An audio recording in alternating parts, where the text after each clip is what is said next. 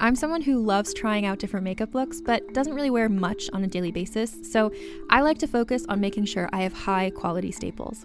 And whether you like a fresh face, full glam, or somewhere in between, you've probably seen Thrive Causemetics Viral Tubing Mascara. I've certainly seen it everywhere. You know, the one in the turquoise tube? So, that mascara, along with all of Thrive Causemetics' beauty products, are certified 100% vegan and cruelty free, which I look for in makeup, and they've got excellent quality to match. And something I didn't know from all the mascara videos I've seen is that for every product sold, Thrive Causemetics donates either that same product, another product that is needed more, or a monetary donation. They've worked with over 500 nonprofits to help with a wide range of causes like supporting cancer survivors, people experiencing homelessness, education access, and so much more. Knowing that makes me feel even better about using their products. And I do enjoy using them. Like I said, I like having high quality staples, and so my favorites are products that are multi purpose, like the Brilliant Eye Brightener. It comes in a bunch of colors, and I like using them as eyeliner, eyeshadow, and even highlighter. Thrive Causemetics is luxury beauty that gives back. Right now, you can get an exclusive 20% off your first order at thrivecausemetics.com slash thrive. That's Thrive Causemetics, C-A-U-S-E-M-E-T-I-C-S dot com slash thrive for 20% off your first order. Contained herein are the heresies of Radolf Burntwine, erstwhile monk turned traveling medical investigator. Join me as I uncover the blasphemous truth of a plague ridden world that ours is not a loving God, and we are not its favored children. The Heresies of Radolf Burntwine, coming January 2nd, wherever podcasts are available. Hey everyone, welcome to Let's Get Civical. This is the podcast that breaks down politics, government structure, and dives into the context of current events, but in a super fun way. I'm Lizzie Stewart, comedian, feminist, and political junkie. And I'm Arden Walentowski, former Senate intern, campaign staffer, and political strategist. In this episode, we're talking about the Romanovs. So grab your Rasputin. And let's get civical.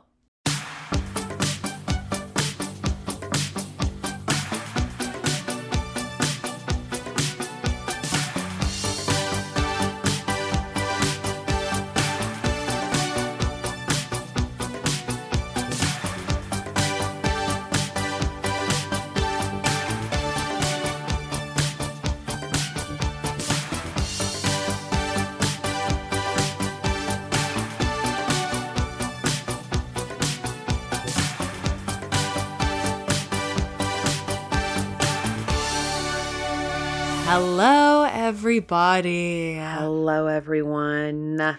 Welcome back to Let's Get Civical. I am Lizzie Stewart. And I am Arden Walentowski. And. oh. What's going on, say? There's, Tell us. There's literally, it's so funny because I can't even articulate what's going on. For the listeners who are listening, this is going to come out after my wedding is over. But Uh-huh. as we're recording this, my wedding is 11 days away, 10 days away. Mm-hmm.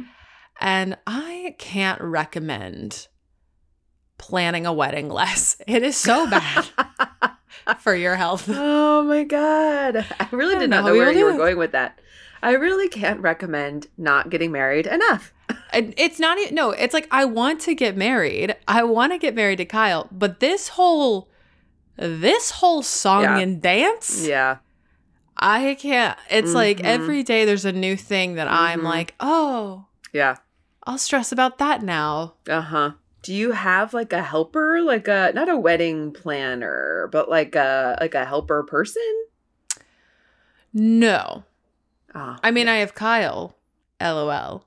I do. I mean, I do have a like a day of coordinator who like Oh is yes, that's right. That's right. Yeah, yeah, yeah. Yeah. Yeah. Yeah.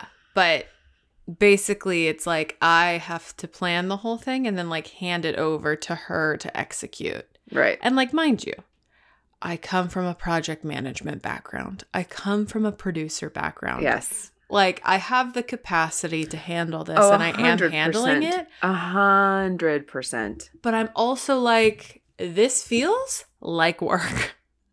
Oh, this it is like work. It's so It much work. No, no. The saying I do and I love you and I'll take care of you and you take care of me and blah blah blah. That's the love part. This is Yeah. the bullshit we're throwing a big party for our friends. Oh my god. Everybody ha- better have, mark my words, Yeah. if you don't have the best fucking time you've Uh-huh. ever had in your gosh darn Uh-huh. life at my wedding, I am this excited. podcast is over. Listen, I have got the dress, my dress is on its way. I've already it. put the time on my work calendar that says I am leaving work early. Hashtag Bye. wedding. I am very excited about your wedding. Thank I you. cannot. Yep. We're, it is happening. It is happening. It is happening. Mhm. It it is, and hear me now, it is happening. It is happening. all this to say, all this to say, I'm stressed about the wedding. Uh huh. Um, I can't. I like. I'm both looking forward to it, but also cannot wait for it to be over. Sure. Mm-hmm. It is. It is Yeah. both those things at one time. Yeah. Anywho, we're obviously not talking about my wedding uh, today. What we are talking about is something I actually don't know, which is a surprise because Arden hasn't sent me the notes, which is something that she does from time to time, where she keeps it from me only to surprise me now. So I can't wait to see what you have in store for me today. But I feel like if you thought about it, you would figure this one out. Okay, should I guess? Go ahead and guess. The only thing I can think of, because we talked about it a couple weeks ago, was doing an episode on the Romanovs. Is it the Romanovs? It's the Romanovs. Oh my gosh! Nastarovnia! Let's get it! Let's get it! Here we go! You know, guys, let me tell you something. Since I can't feel my face because I'm so stressed out about the fact that I'm getting married in 10 days, whenever we one of us gets this way, we give ourselves the gift of just doing an episode on whatever we want. Whatever. Whatever we want. Whatever. There is no tie to US history or civics or anything f- with the Romanovs, except that we all love the animated film Anastasia. It is one of the greatest films of all time. And One of the greatest animated films of all time. of all time. And we've talked about this multiple times on the show about how it is just utter perfection this movie. Not just in the animated genre, but But in general, in general just one of the best films of all time and i like doing the notes for this i was like huh i this is where my like history of like russian or my knowledge of russian history is like just surface level i did not know like catherine the great was a romanov i did not know that oh yeah, and is wasn't one of the Romanovs like Alexandra? yes Wasn't she like tied to Queen Victoria yes. or something? yes yes Yeah. exactly So that- Yeah, That's what's it's crazy all- though. it's all- is like yeah. all the monarchs Mhm. literally web together because Yes. they would only marry each other Yeah. back in the day. yes So there's a lot of there's a lot of crossover. There's a lot of crossover. There's a lot of crossover. And I had no idea like how the whole killing of the Romanovs went down. Like we're going to we're going to get there and talk about it. It's very Oof. interesting. I Yeah. yeah. I'm really excited about this episode. Those these were Okay. really fun notes to do. that rocks.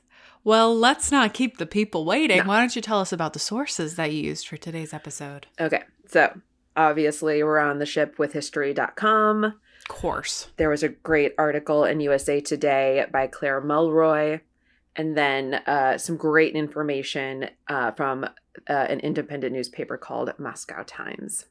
Okay. Okay. Let's get into it. Lights up on the Romanovs. Let's start with who were they? Who were the Romanovs? If you don't know, we're going to tell you because you may not know. You may not have seen the animated film Anastasia, which is how, quite frankly, I would say 98% of American children are introduced to the Romanovs, To the Romanovs. is through this film. It's amazing. The Romanov family was the last imperial dynasty to rule Russia. They first came to power in 1613, and over the next three centuries, 18 Romanovs took the Russian throne, including Peter the Great, Catherine the Great, Alexander the First, and Nicholas the Second. So they're all, which is, they all hold the title, and it's my favorite title Mhm. that exists in all of like monarchdom, which is Tsar. Czar. Mm-hmm. It's These great. are the czars and czarinas of Russia. the czarinas. The czarinas, that's what they are. They're czarinas. That's so good. I am a czarina. It's so good. It's, I mean, they czars and czarinas obviously don't exist. Like that, it ended here with the Mm-hmm. Romanovs. There were no more czars after the Romanovs. During the Russian Revolution of 1917, Bolshevik revolutionaries toppled the monarchy, ending the Romanov dynasty. Tsar Nicholas II and his entire family, including his young children, were later executed by Bolshevik troops. Brutal. brutal. I mean, like really brutal. Really brutal. and I have to say, and and everybody, if you're gonna if you're gonna be annoyed that we bring up the hit animated film Anastasia time and time again on this episode, stop listening now. Right. Because I'm just gonna keep, keep happening. it. I'm just gonna keep bringing it up. Mhm. But what I have to say, because my biggest gripe about like uh, children's film and media these days is that there is no darkness to it. Mhm. Like there is no danger. It's very like the world is perfect and like The world is everything's per- happy. it's very, like, hand-holdy. It's very hand holding. If you watch Mhm. the first 10 minutes of Anastasia, Oh my god. it's it's crazy Mhm. scary. Yeah. Like the Bolsheviks are literally attacking. Anastasia is escaping people hunting down her family. Yep. You you learn as a kid that her entire family was murdered, Murdered. by these people. Yeah. In the first 10 minutes of Anastasia. It's so good. crazy. Crazy. I digress. But let's talk about some early Romanovs. Did you Bring it back. Did you like that transition? That was I pretty did. good. That was seamless. That was seamless. I'm with you. I was great. I couldn't. I got on this Zoom being like, I have nothing to give, and now I'm so locked into this episode that this is going to be one of our best. it's gonna be one of our bring best. Bring it back. We should have had some fucking mimosas for this like I, Romanovs honestly, and you, uh, got to prepare me for this. oh my god! Although maybe that would have been. I mean, it's been long enough. It's been long enough. It's been over a hundred years. It's been. We could have had mimosas. Anyway, totally. it's been long totally. Okay, so early Romanovs. So let's talk about Peter the Great because he was the one who kind of started it all. The Mhm. Romanovs were high-ranking aristocrats in Russia during the 16th and 17th centuries.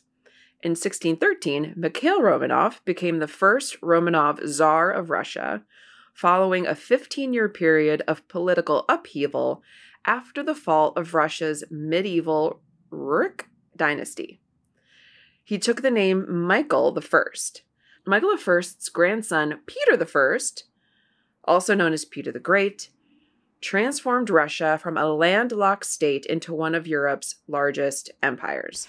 I can't get over the fact that Mikhail Romanov was like, Are you guys ready for my name? You may call me Michael. Like an archangel. Like that's the only thing I could think of that he was like, I Mikhail is not that's a good enough.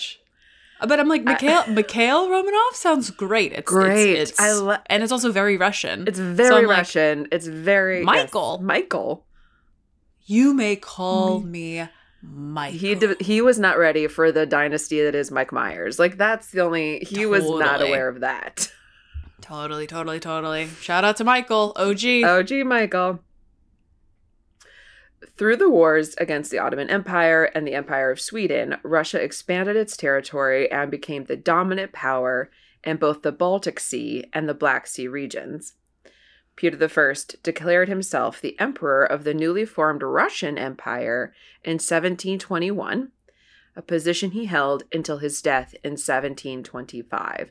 So Peter the Great doing a lot of work to So make work. Russia like basically kind of the Russia that we know of today. Like the build up the empire, totally. really Like expand a true empire. A true empire. Yeah. Man, imagine putting in all this work. I feel this way about the Louis that built Versailles. Yeah. Putting in all of this work and then you just die four years later. That sucks, It's like, man. Yeah, you're Bro, like that sucks. that sucks. You're like, look at all of this, and then you're like, man, tuberculosis. the fuck. Bye. Yeah. Bye. That that that's a bummer. That's a bummer. So other early infamous Romanov leaders, we're going to talk about Catherine the Great. During the reign of Romanov leader Catherine II, also known as Catherine the Great, the Russian Empire grew larger and stronger. The period of Catherine's rule from 1762 to 1796 is often called the Golden Age of the Russian Empire. Shout out to the girls out there. Mhm. Shout out to the girls. 30 years. Take that, Peter. Uh-huh. Guess who lived? Guess who lived? Guess who lived? Catherine the Great was a sophisticated patron of the arts, and during her reign, Russia adopted Western European philosophies, fashion, and culture. In later years, a campaign by Russian emperor and grandson to Catherine the Great, Alexander I, represented a turning point in the Napoleonic Wars. The French famously invaded Russia in 1812 at the height of Napoleon Bonaparte's power. Alexander I's army defeated the French troops, dealing a major blow to Napoleon's reputation and weakening his leadership over much of Europe. So you have Catherine the Great who comes in. She Yeah. like makes everything amazing. She makes everything glorious. Gloriana to Catherine the Great. Russia's thriving. She has fashion. She has books. She knows what she's doing. Hmm. She she she's on the the throne, the czar throne for 30 years. Reigns, reigns, reigns.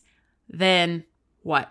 20 years later, we get grandson Alexander the First, who kind of takes up his grandmother's mantle in being a badass Uh-huh. and takes down the previously impenetrable Napoleon Bonaparte, Yes. who up until that point had been like killing it. Yeah. killing it. Yeah. Left and right Mm-hmm. left and right until he decided to invade Russia. Yeah. And he was like, "Oh, it's cold. Oh, Oh, it's cold up here. oh, oh. I'm tiny. I'm tiny and I'm Sorry, I saw the I saw the film Anastasia. and I thought this would be really great, but Turns I'm out, not, bad idea. I'm not loving this. No. I'm not loving this. So that's Catherine the Great and her grandson Alexander the Yes. First.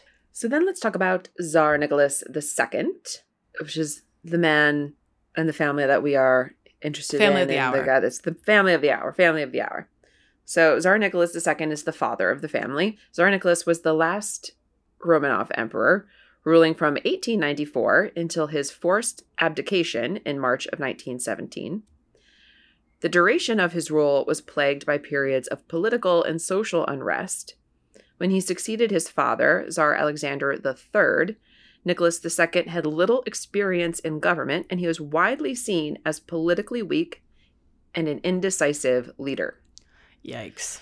Yikes, McGikes. Not great. Yikes, great. McGikes. Yikes, McGikes. I love I love when there are um heirs to thrones Mhm. who have no political experience. Right. I'm like, you had Were you not it's not like you took the right. It's not like you took the throne and you were Right. eight years old and you had to like figure it out. You you grew you you grew up and were a grown up right, when you took over. Like what were you not reading right. War and Peace? Like what are we not doing the homework? Were you not present at the like meetings? Did you I not mean, go to the on. events? Like Gotta were- get in rehearsal. Right, Bad dress good show, Nicholas. Let's go. Right, like your dad clearly talked about the thing. Like what? Like were you not paying attention? Yeah. Clearly, he was not. His poor handling of the Russo Japanese War of 1904 to 1905, subsequent 1905 uprising of Russian workers, known as Bloody Sunday, and Russia's involvement in World War I hastened the fall of the Russian Empire. So Mm. it's all starting to come crumbling down.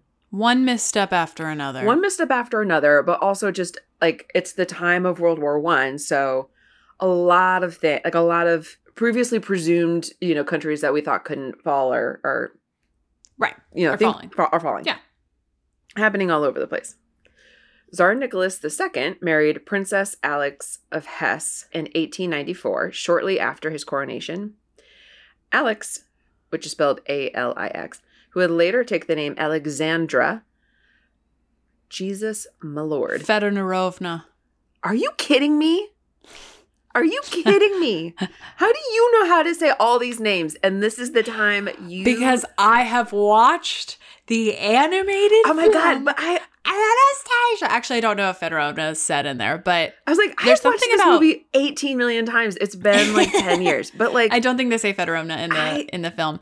But there's something about Russian names that to me like makes sense. they they le- there's a there's a they're like lyrics. There's a lyricalness to them. Yeah. There's like a, a rhythm to them. yeah. So Fedor Fedorovna. Fedorovna. Okay, okay, okay, okay. Cool, cool, cool. So, Oh, how the turntables have turned. oh my lord. Well, you know what? You know what I'm going to put in here? Oregon. Thank you so much. Perfect. Perfect. Mhm. Shout out to the state of Oregon. Shout out to the state of Oregon. So Alix, who would later take the name Alexandra Fedorovna. you got it. Great. I nailed it. I nailed it. Yeah. Leave this in. Leave it all in. Yeah, hell yeah. Hell yeah. You're joking? this is my one time I'm shining. this is all staying in. oh my god. Was a granddaughter of Queen Victoria of the United Kingdom. Nicholas and Alexandra had four daughters Olga, Tatiana, Maria, and Anastasia, and one son, Alexei. Alexi, sweet Alexi, Mhm. who was ill, ill, ill. Ill, ill, ill, ill, ill, ill, which we we do talk about later on. Yeah, Oh, we good? Okay, yeah, great. yeah. Then I'll hold it. Yeah. I'll hold the thought. Because there's a whole section on Rasputin, which you do get to do. Oh, perfect. Yeah, yeah. Okay. Yeah.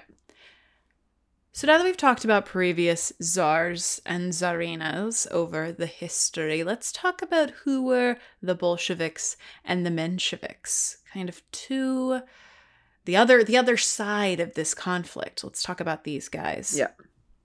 The Bolsheviks, which is Russian for members of the majority, were the more aggressive faction of the Russian Social Democrat Labor Party, pushing for a more militant membership and explicitly endorsed the nationalization of land.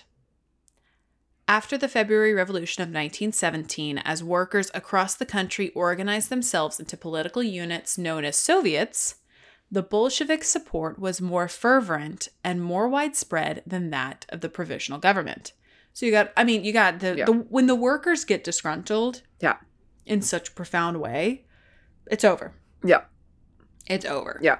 And to be fair, the way that the Romanovs treated the just like lower and working class of Russia was shocking. So it's no surprise that they were like, huh, we're going to kill these people. We're gonna kill these people because we don't like them. Yeah. Yeah. Yeah. As revolution continued to spread throughout Russia following the October Revolution, the Bolsheviks acted quickly. They withdrew Russia from World War I, the stresses of which are often cited as a major cause of the revolution. They also began seizing and redistributing imperial lands. By early 1918, so this is after Yeah. So this is all of this is after the czar has is gone. Yeah. This is what they did post immediately. Yeah. This is more about like the Bolsheviks and what they wanted because Yeah. the Bolsheviks are the ones who kill the Romanovs, but this is just like some background on on like Totally. who these people are because because you gotta we know. don't know. Yeah, I didn't really know. By early 1918, factories had been turned over to the Soviets. Private property had been officially abolished, and Russia had become the Russian Soviet Socialist Republic, soon to be the largest constituent republic of the USSR. Back in the USSR. It was a stunning victory Mhm. for people you might have heard of, such as uh, Lenin, the forces of the Russian socialism, and Marxists around the world. In keeping with the Marxist axiom that communism would inevitably replace capitalism by means of socialism, the Bolshevik Party rebranded as the Communist Party. Right. So that's kind of like where they started Yeah, and where they not really ended, ended, but yeah, like got like, to. Yeah, where they got to, which I think is when you put it in this context. I think is why people have a little bit of like bad taste in their mouths about socialism, Totally. and they're like, "Wait a second, but bad things happen when you like take things away and try and like make them public, and you know." Not good things. Right. Not good things. Well, this does feel like one of the most this is very extreme. This is the biggest Yes. exertion Yeah. of socialism, I think, in our modern history. Yeah. And yeah, I don't think that it worked how it's supposed to work. You know Well, what I mean? Like there was yeah. a lot of nefarious Yeah. undertones. Yeah, yeah, yeah. I, to yes, this. yes, and and and yes. I mean, we can table a discussion on socialism for another day, but Let's do it now. no, um, yeah, because I'll. Mean, I, it- yeah. It's just whether I- I feel like forcibly forcibly changing a country's uh entire structure from one from one form to another, no matter what that form is, is just always problematic because that's, I mean, that just sounds like a recipe for disaster.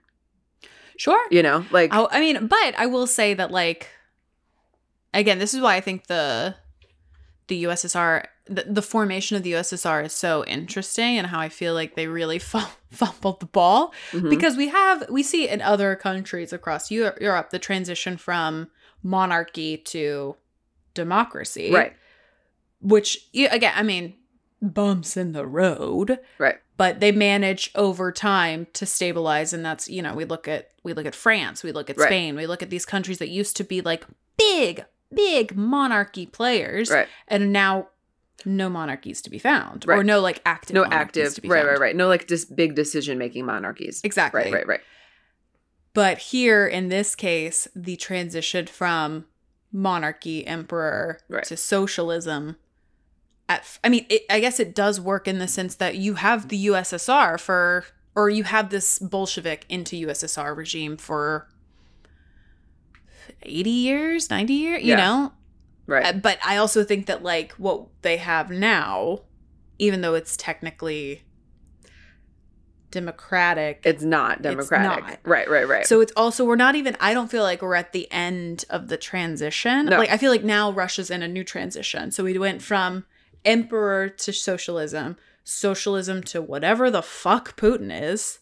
And we are still waiting to see what that is. It almost feels like it's going kind of back to an emperor Right. type of oh yeah, I mean, he totally is. Yeah, totally just under a So, different yeah, name, and he just really- keeps switching positions, right, between whatever the like the, the president and the prime minister. You know, like it's just Yeah. he just keeps bouncing back and forth. So it's like Yeah.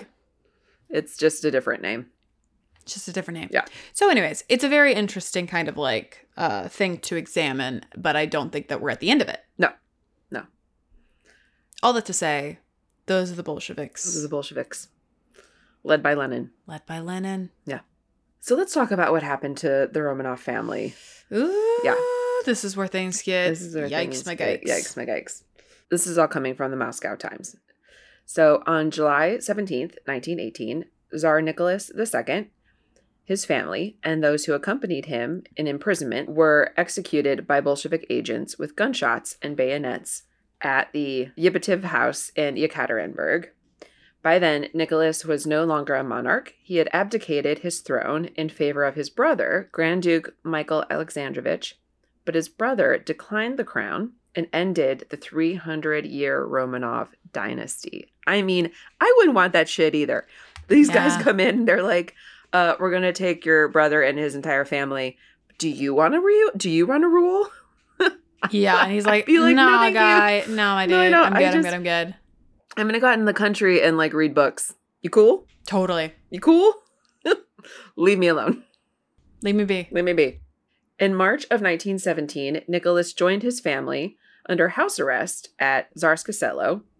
The family was then moved to the former governor's mansion in Tobolsk by the provisional government that replaced the monarchy. Their living conditions deteriorated when the Bolsheviks came to power and moved the family to the Yipatov house in Yekaterinburg. They were strictly supervised by 300 guards, confined to total isolation, and placed on soldiers' rations, which meant no butter or coffee. What a what a thing to specify. I know. Just in case you're wondering what a Soldier's soldier's, ration is, no butter or No coffee. butter or coffee. Their windows were sealed and painted over as higher and higher walls were built around the building. The commanding officers could access any of the family's rooms at any time and force the prisoners to ring a bell to use the lavatory. The family was not permitted contact with the outside world through letters or newspapers. Throughout the Civil War in 1918, the Bolsheviks grew worried that the White Army would seize the Romanovs, who could be a powerful symbol for the anti communist cause. the Ural Regional Soviet, a section of the Soviet Union, decided on June 29th to execute the family and received tentative approval from Moscow. On July 16th, the captors were ordered to kill the family because the Red Army forces were retreating. I didn't put this in here, but there's also I forget who which source I read this in. Um, but there was also a discussion about like how no there was no country that wanted to help them. Like because Mm. everybody knew. Yeah, like Yeah, oh, all, yeah, all the countries sure. knew that like they were being held captive. It wasn't a secret yeah, that what was going on. But he was such a weak leader and right. um I mean like it was still what like World War 1 and but nobody wanted to help them. I mean, it's probably a mixture of things, right? It's like they can't. They're just finishing up, or I guess, yeah, they should be just finishing up Yeah. World War One. Yeah. In the timeline of things. Yeah. and and what they're gonna after bringing the boys home Right. after such a horrific and traumatic experience as World War One, they're gonna send them to Russia. Right. Like, hey, you're back. Now we're actually sending you you out again to go ca- to go help save Right. the czar. The czar. And to like poke a bear that's like willing to kidnap their own Yeah. leader and his family. It's also messy because it's like it is a civil it is a internal dispute. I think it Right. would have been different had like Austria captured the Romanovs, but Right, this right. is truly an internal civil war. You can't get involved. right. Or when you do, it's really messy. or if it was like civilians. I mean, they there there are children, but it's like Yeah. it's not civilians. You know what I, I mean? I also think that what the Rome what the Bolsheviks did to the Romanovs and executing them, I think is also unprecedented for the time. Like at this point, we we've done World War 1 where we establish we're, we've established rules of war and you don't uh, other than maybe Nicholas II, you they probably got, could have gotten away with, but you the idea of executing his wife and kids, his like I don't even yeah. think that was a thought No, no, to no. Uh, yeah. anybody else. They're like, yeah, they have him captive and they're gonna do they're gonna throw him in jail. Like, I don't think that anybody ever thought that they were going to execute the Romanov family. Yeah. Cause that's just like I mean, they kept him captive for months. Right. And we're going to talk about it. They li- they lie about it. They lie about Oh, it. Like they knew. about it. You lie about it. Well, yeah, they lie about it because they knew that people would be mad about that. So like, totally. yeah, you can't, so- you can't kill people. Yeah. You can't kill kids. no, you can't kill kids. Rule of war. You can't kill kids. Right. So the executions of Tsar Nicholas II, his wife, their five children, and members of their entourage took place during the night of July 16th and the morning of July 17th. To avoid the corpse's discovery, the guards stripped the bodies of clothing and jewels, mutilated them with sulfuric acid, and buried them in the Koptiaki forest. Soviet officials only announced the death of the Tsar to avoid political backlash, they claimed that the family had been moved to a safe place. The ambiguity as to the status of the Tsar's family enabled a series of imposter Romanovs. In 1938, Stalin banned discussion of the Romanov murders. The remains were only found and authenticated decades later. Crazy stuff. But let's end with the man of the hour, shall we? Let's end with Rasputin. So, who was Rasputin? Because he has a role to play in this as well. He has a role to play, a very heavy role in um, in the movie. A very the greatest villain ever. the written. greatest villain ever in the movie. So let's find out why. Rasputin was born Gregory Yefimovich Novkia, a Siberian peasant who would later acquire the surname Rasputin because of his sexual promiscuity and heavy drinking. I Hell yeah, mean, go off, King. Yes. Now we're having fun. In Russian, Rasputin translates to a debauched one. Some historians believe his religious practice was rooted in immersion in sin, meaning he felt he would be closer to God through sinful acts. Hell yeah, my guy. Me too. Me too. I'm over here living in sin. Let's go. Call me Rasputin. Mm-hmm. El Diablo, baby. When he was 18, Rasputin underwent a religious conversion at a monastery and then returned home to where he married and had children. Rasputin ended up leaving family life and made his way through Greece and Jerusalem, where he gained a reputation for his healing, quote, powers Mm-hmm. and an ability to predict the future. This is where the red flags start. They the start coming out. They start coming out. He's living in sin. Uh oh. Uh oh. and then abandons his family, and now he's just like basically Seeing the future. Seeing the future. He's a he's like a healer, healing priest. And it's not good. Not good. His travels took him to St. Petersburg in 1903, and two years later, he was introduced to the royal family. He, talk about a mover and a shaker. Mover and a shaker, working his way up. Uh huh. like a simple country boy from Russia being like, "Give me two years, I'll be with the Romanovs." Oh my god. Tsar Nicholas and his wife Alexandra called upon Rasputin to heal their son Alexei, who suffered from hemophilia, a disorder where blood is unable to properly clot. So basically, if you get a paper cut, you bleed out. Yeah. It's profound. Yeah. Probably a result from the Interbreeding. interbreeding. Yes. Rasputin was supposedly able to stop Alexei's bleeding, and he quickly became a close advisor to the family per Alexandra's request. Mm-hmm. Uh-oh, Alexandra, Yeah. don't tell me. Don't tell me you're living in sin. While much is debated about Rasputin's mystic powers, historians speculate that Alexei's bleeding actually stopped because Rasputin had the child stop taking aspirin, a known blood thinner. Yeah. According to Britannica, Rasputin's licentious ways concerned people around the royal family, but Nicholas refused to believe the whispers and removed influential figures from power if they spoke out against Rasputin. So, no wonder nobody wants to help Nicholas. It's like, my guy, this dude is banging your wife. Like, Yeah. come on. Yeah. Like, don't you see it? Come on. Yeah. As I just alluded to, Rasputin was Mhm. uh, rumored to have had an affair with Alexandra, although there is no historical evidence to support this. I'm just saying. You mean to tell me it's dark and winter in Russia? Alexei's asleep in his Mhm. bed, not bleeding. This candlelight. Not You're having some wine. You don't I mean, come on. one thing doesn't lead to another and you don't fuck Rasputin? I don't understand. Come on. You can see the future. Get in there. Mm-hmm. Tsar Nicholas took control of his military forces in 1915 during World War I and left the country's affairs to Alexandra, who by this point is like balls deep with Rasputin. Yeah. As Alexandra's advisor, Rasputin had more power than ever and even appointed his own ministers and public officials. This power, plus growing resentment towards Rasputin, inspired a group of Russian nobles to plot his murder. I can't believe nobody tried to kill him before then, to be honest. But, like, go off. I know. It's, it took a long time. Rasputin was eventually killed by a group of Russian nobles, including Prince Felix Yusupov, Tsar Nicholas's niece's husband, and Grand Duke Dmitry Pavlovich, Nicholas's cousin, in December of 1960. So this is one year before the rest of the Romanovs are taken hostage. Yeah. They kill Rasputin. They kill Rasputin. Basically overstepping his Yeah. boundaries. Yeah.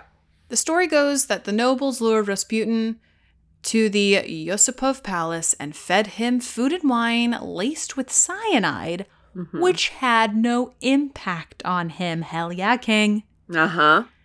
They tried to finish the job by shooting him at close range, but he he remained alive and even attempt to escape. I just have to say, this is well depicted in the blockbuster epic film Epic. Anastasia. It is well depicted. Yeah. They really tried to kill him more than once. Yeah. Finally, after trying to poison him with cyanide, shooting him at point blank mm-hmm. range, they shot him again. Yeah.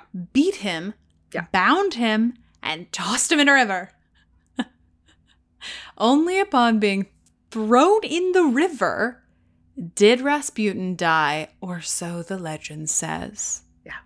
But the autopsy report shows that there was no poison in Rasputin's system, only a single bullet to the head. So, legend and fact. Don't match up. What really happened on that fateful day they tried to kill Rasputin? I like to think that they really couldn't get this guy to die. I mean, that's the version I'm going to choose to believe. That's the version I'm going to choose. That's the I was going to say Disney version, but it's not a Disney film. This is not a Disney film. It's not a Disney and that's film. why it works. That's why it works. Yeah. But with that said, that is our episode on the Romanovs. Thank you for indulging us. I needed this. We needed this. We needed and this. It's all going to be okay. Yeah. You're going to get married. I'm going to get married. You're going to throw this wedding. It's going to be amazing. It's going to be amazing. Yeah. But in the meantime, we love you so, so much. And if you like what you heard, you can find us on Twitter and Instagram at Let's Get Civical. As always, please remember to rate, review, and subscribe to us.